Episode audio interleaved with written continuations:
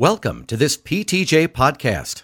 PTJ is the official publication of the American Physical Therapy Association.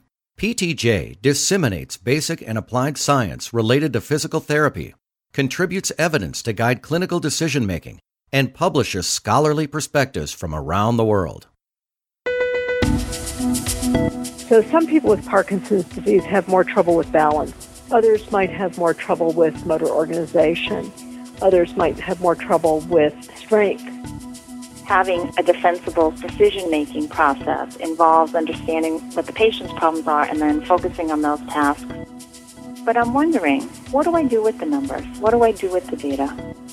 We now know from this body of work a range that we could expect for our patients, and we can begin to identify outliers. Welcome to this PTJ discussion podcast outcome measures for people with Parkinson disease.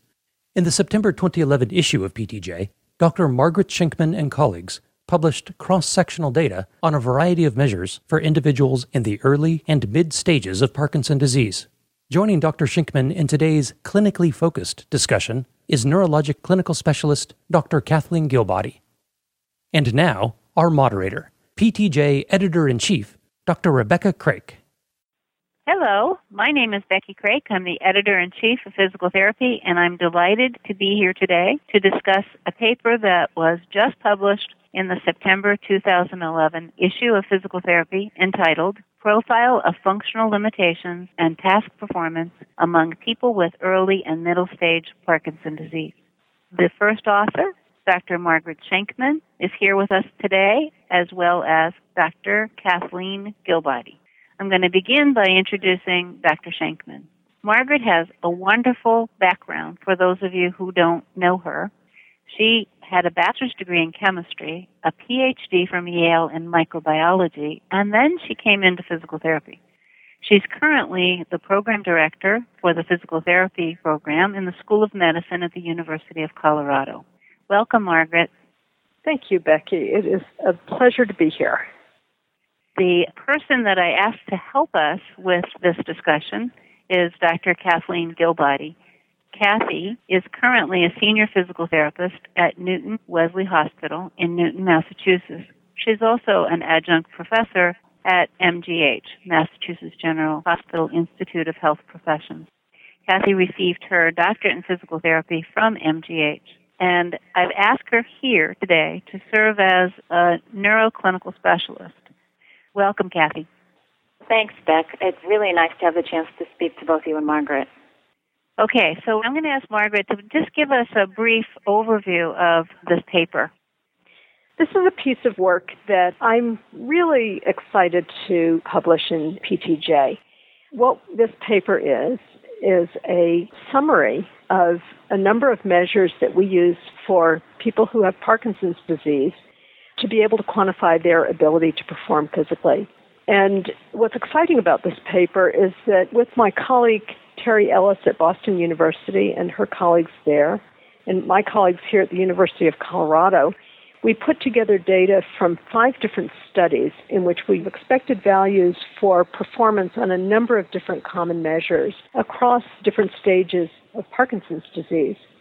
And this gives us a database from which both clinicians and researchers can begin to interpret both individual patients and patients within studies. Thank you. That was a great way for us to launch our discussion. So, Kathy, is there anything you would like to comment upon at this point? Yeah, I have a bunch of questions for you, Margaret. But I guess my first thing I'd like to discuss has to do with the idea of benchmarks and how they can best be used in clinical practice. And when I look at the data in your paper in particular, it gives us a much better overview of the progression of disability and functional limitations that we see with our patients. But I'm wondering, what do I do with the numbers? What do I do with the data? And I guess one of the first questions I wanted to ask you was whether you thought the benchmark data might be used also for goal setting and prognosis. Kathy, I think that's a really good question, and it's one that I wish I could say, yes, we can definitely do that. But I really don't think we can do that quite yet.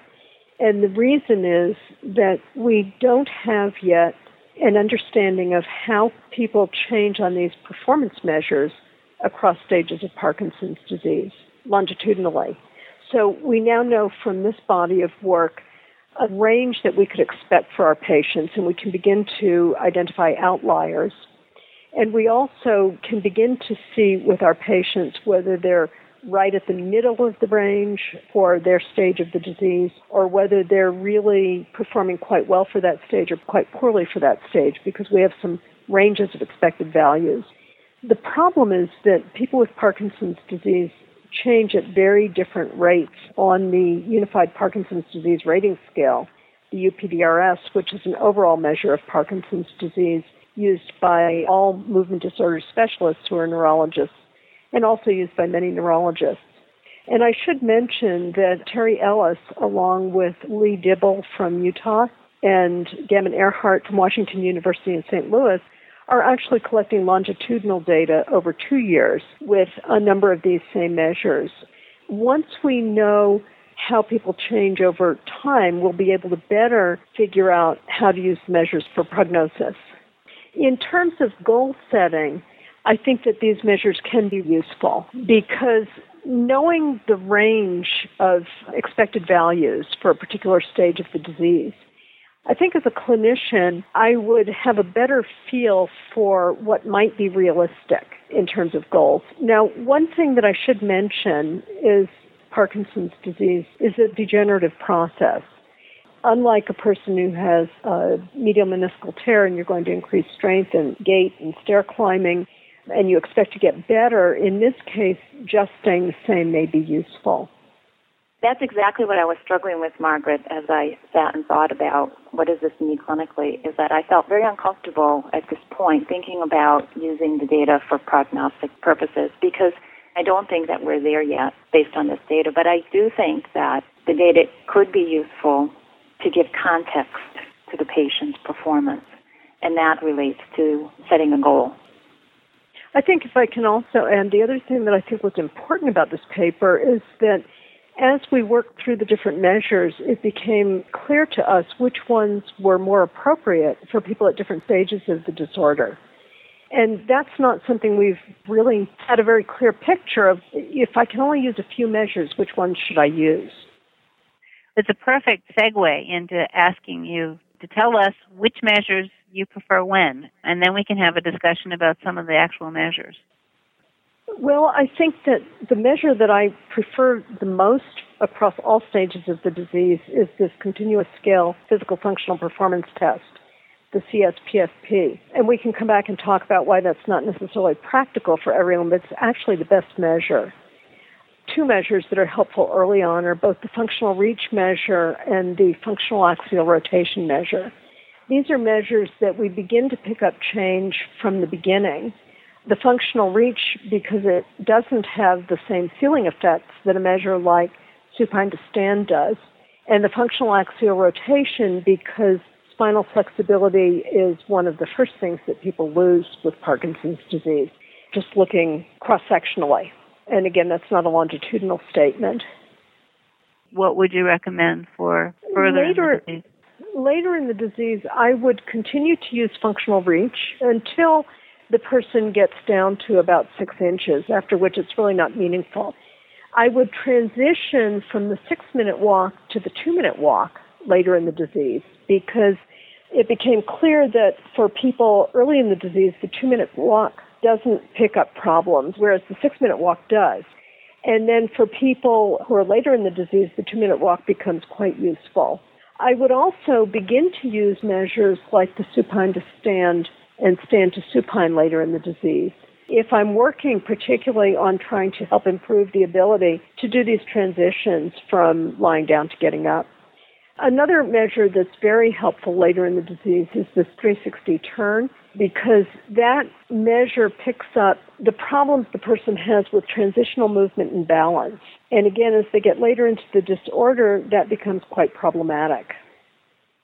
I would agree with the summary Margaret just gave. I'd like to talk a little bit more about the continuous scale of physical functional performance, if that's okay. I'm not all that familiar with it in terms of using it in practice. So I'm wondering, Margaret, if you can talk a little bit with us about the practicality. I did go and look up some more information about it. I went to the website and looked at some of the other prior reports, and I'm wondering if this is a test that's practical in most clinics, and if not, what then? I am delighted to answer that question because I have a great, great, great affection for the CSPFP. I first came to know about this test when I was at Duke University and was setting up my initial randomized controlled trial of exercise for people with Parkinson's disease. And it became very clear to me that I was having trouble picking up changes on the measures I was using when I could see changes functionally. And I think mm-hmm. the reason is that for a disease like Parkinson's disease, probably also true with people who have stroke or traumatic brain injury, and any of a number of other disorders, there's a huge variability in the presentation of symptoms. So some people with Parkinson's disease have more trouble with balance. Others might have more trouble with motor organization. Others might have more trouble with strength. And what happens is we choose a measure that's a unidimensional measure like the functional reach. And if the person we're working with has trouble with balance, that measure may pick it up. But if the person is within normal for that measure, he or she may not change much. The beauty of the continuous scale physical functional performance test is that it combines measures of upper body strength, lower body strength, flexibility, endurance, and balance, all within a functional context. And so people actually do these functional tasks in the laboratory. They're timed, they choose how much weight they can carry, and they choose how fast they're going to move. And they do the task continuously, which is another important issue for people with Parkinson's disease. So you're really picking up capacity to function. These are real life tests, moving laundry from a washer to a dryer or sweeping up kitty litter from the floor, for example. They're real tests. The original test was a 16 item test, but the test has actually been scaled down to a 10 item test, which Elaine Cress and colleagues, including myself, published a few years ago. And that test, I think, actually is feasible in most clinical settings. Elaine actually has used this test in community centers and has a portable mock-up washer dryer that she carries with her that she can bring with her and use and collect the data. So if she can do it in a community center or in a life care center, I think we can do it in most clinics if we put our minds to it. Kathy, go Margaret, ahead. One of one of the other things that I was thinking about as I reviewed your paper was whether or not it's best for us particularly in the early stages of trying to identify functional limitations, whether or not it's best to have a combination of measures rather than one single measure. If in fact using a couple of different measures together might be better at identifying early deterioration, which is so hard to do in this population. You're probably familiar with Dibble's work where he asked this question related to identifying fall risk and reported that using a combination of measures might be better than using a single measure. That's a really interesting concept, and it's one that I hadn't particularly grappled with yet. But I think it's a very important question and one that I will go back and talk with Terry about, and also with other colleagues who are working with people who have early Parkinson's disease. The test that I think may turn out to be the very best, we mentioned this in the discussion of the paper, is one that Fay Horak has developed, which is the instrumented tug, the iTug. The problem with that test is that it, again, may not be accessible to every clinic because one has to have the instrumented equipment and the ability to analyze the data. But that test seems to be very sensitive to picking up changes early in the disease. The dilemma is that we can work with someone who we know is having trouble, and the person knows he's having trouble, and yet our measures aren't showing it. And right. whether any of the combination of measures would show it isn't clear to me yet. But it's something I'm going to go back and look at and see whether maybe we could pull out some measures that do pick up the problems early. Yeah, I agree with you, Margaret. And I think that in the clinic, having a defensible decision making process involves understanding what the patient's problems are and then focusing on those tasks and analyzing those tasks. And then the challenge is to then choose appropriate outcome measures that will reflect the patient's ability at the beginning of intervention that can then be used periodically to judge response to intervention. so you're right. There are some patients in the clinic with Parkinson's disease that I might have my outcome measure related to their patient's cardiopulmonary endurance or long distance walking because it may be that the two minute or the six minute walk test reflects the constellation of that particular patient's primary movement problems and that that test is my judgment as the one that is most likely to change if the patient has a positive response to intervention or not change if they don't deteriorate further. And for another patient, I may be picking some tests that involve doing two things at once in the context of a balance test. So I may be picking a standardized balance test or fall risk measure because that captures that particular patient's best primary movement problem combination, whatever that is. We don't have a really good way of diagnosing or even talking about that, but that's the piece of the decision making that we're doing to choose the most appropriate outcome measure to judge progress. So what I think one of the great things about your paper is it offers us some new information about some of the tests that many of us have been doing. And then it gives us the context of early versus late stage and allows us to think a little bit more about how to put that information into our choice of outcome measures so that we have the best way of really measuring is the patient responding, is the patient maintaining, are we preventing problems, etc. I'd like to go one step further, maybe someday in my work if I ever get a chance, and begin to try to figure out how we get to the next step of, okay, we did all of this, but did it make a difference to their life? Which gets back to that question of are we looking at activities or participation? And because I think that one of the other real dilemmas is when we work with people with a progressive disorder, what in the end is most meaningful? we need to measure at the level of activities and impairments to know whether our thinking is on target and our reasoning is correct and we're able to help the person make the changes that we thought needed to be made.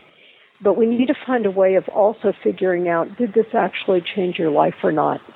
It also means that we need to look at mortality and morbidity because changing a person's life with Parkinson's disease also can mean reducing pneumonias, for example. But we don't have a handle on any of those kinds of outcomes yet. It's a really, really important point that you've made. And I wish I could shout it from the rooftop. I want to go back, Margaret, because I think the other piece that this work really helps the reader understand is the Hoehn-Yahr and the UPDRS and the relationship that those two may or may not have with the kinds of physical performance measures that you used in this test. Would you talk a little bit about that? Certainly. That was something that we struggled with when we first put these data together. Should we use the UPDRS? Should we use the Hoehn-Yahr? Should we use both? So the UPDRS, the Unified Parkinson's Disease Rating Scale, is used in almost all data looking at neurologic interventions. So it's become the standard for looking at the response to pharmacologic interventions, the response to deep brain stimulation, and so on. The problem with the UPDRS is that it's a fairly lengthy exam to use, and it requires substantial training to use it in a reliable and valid manner. On the other hand, it does give a very good breakdown across the stages of disease that's extremely helpful in research, that's the measure that I would use. Mm-hmm. From a clinical point of view, the Hoehn-Yahr is much more practical for me as a physical therapist. This measure is a very gross measure that categorizes patients from a stage one, one and a half, two, two and a half, three, four, and five. And the categorization is based on a combination of impairments, falling, and disability. So it's a very coarse measure. But when I want to give someone a real quick and dirty explanation of where a patient is in their ability, and I say this person is about a Hoehn-Yahr two and a half, someone who knows that scale has a pretty good picture of what that means. So I'm going to wrap it up. This has been a really interesting conversation. What I take from it, and then I'm going to ask you to give me a summary as well, is that one of the unique aspects of the study is that investigators combined data so that we can begin to see, in this case, how persons with various classifications of Parkinson's disease perform on tests that are commonly used in the clinic. I think that's such a model for so many of us who are doing investigations, and I thank you for that, Margaret. And I also think that the other point is that it's a cross sectional study. We need longitudinal data. And the third piece is guess what? We still don't know what to measure to describe the person's disease severity in terms of physical function, or we're not sure what the best outcome measure should be. And that's disappointing. Margaret. Well, I have to agree with your last statement in particular, and I can't agree more that it's disappointing that we don't know yet.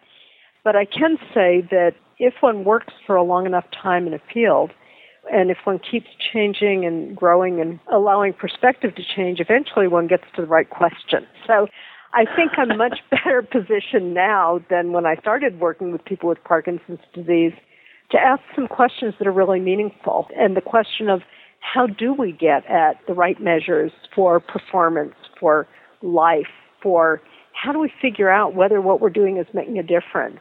I think this is just a starting point. It was tremendous fun, by the way, to put this paper together. We had a lot of fun combining our ideas and our work, and that's exciting. That's very fun to work across institutions, and particularly with colleagues like Terry, who are just so superb having said that, I think we're just barely scratching the surface of where we can go as a profession and where we can go with understanding people with Parkinson's disease. Kathy? Yeah, I guess just to add maybe one or two final points. You know, despite the fact that we're on a journey here, Margaret, and that we're not at the end of the road, I do think that your paper expands our thinking about the decisions and choices we make for outcome measures early versus late stage Parkinson's disease. And I think that's an extremely useful added consideration that clinicians can use in their decision making about that in practice. The other take home message for me is that I need to get more familiar with the continuous scale physical function performance test. Um, I think it has a lot of potential, and I was not aware that there was a revised 10 item form of the test, and I think that opens the possibility that it will be more practical than I thought it would be, having read the original articles but not having seen that it had been revised. So that was very useful, and I think that's something that could have more use in clinical practice if people were more familiar with that. So thank you so much for enlightening us about that. So thank you both. This has been really fun. I appreciate your enthusiasm. Send us your comments or suggestions about this or other PTJ podcasts via email ptj at scienceaudio.net or voicemail 626 593 7825. This has been a production of Science Audio online at www.scienceaudio.net. Thanks for listening.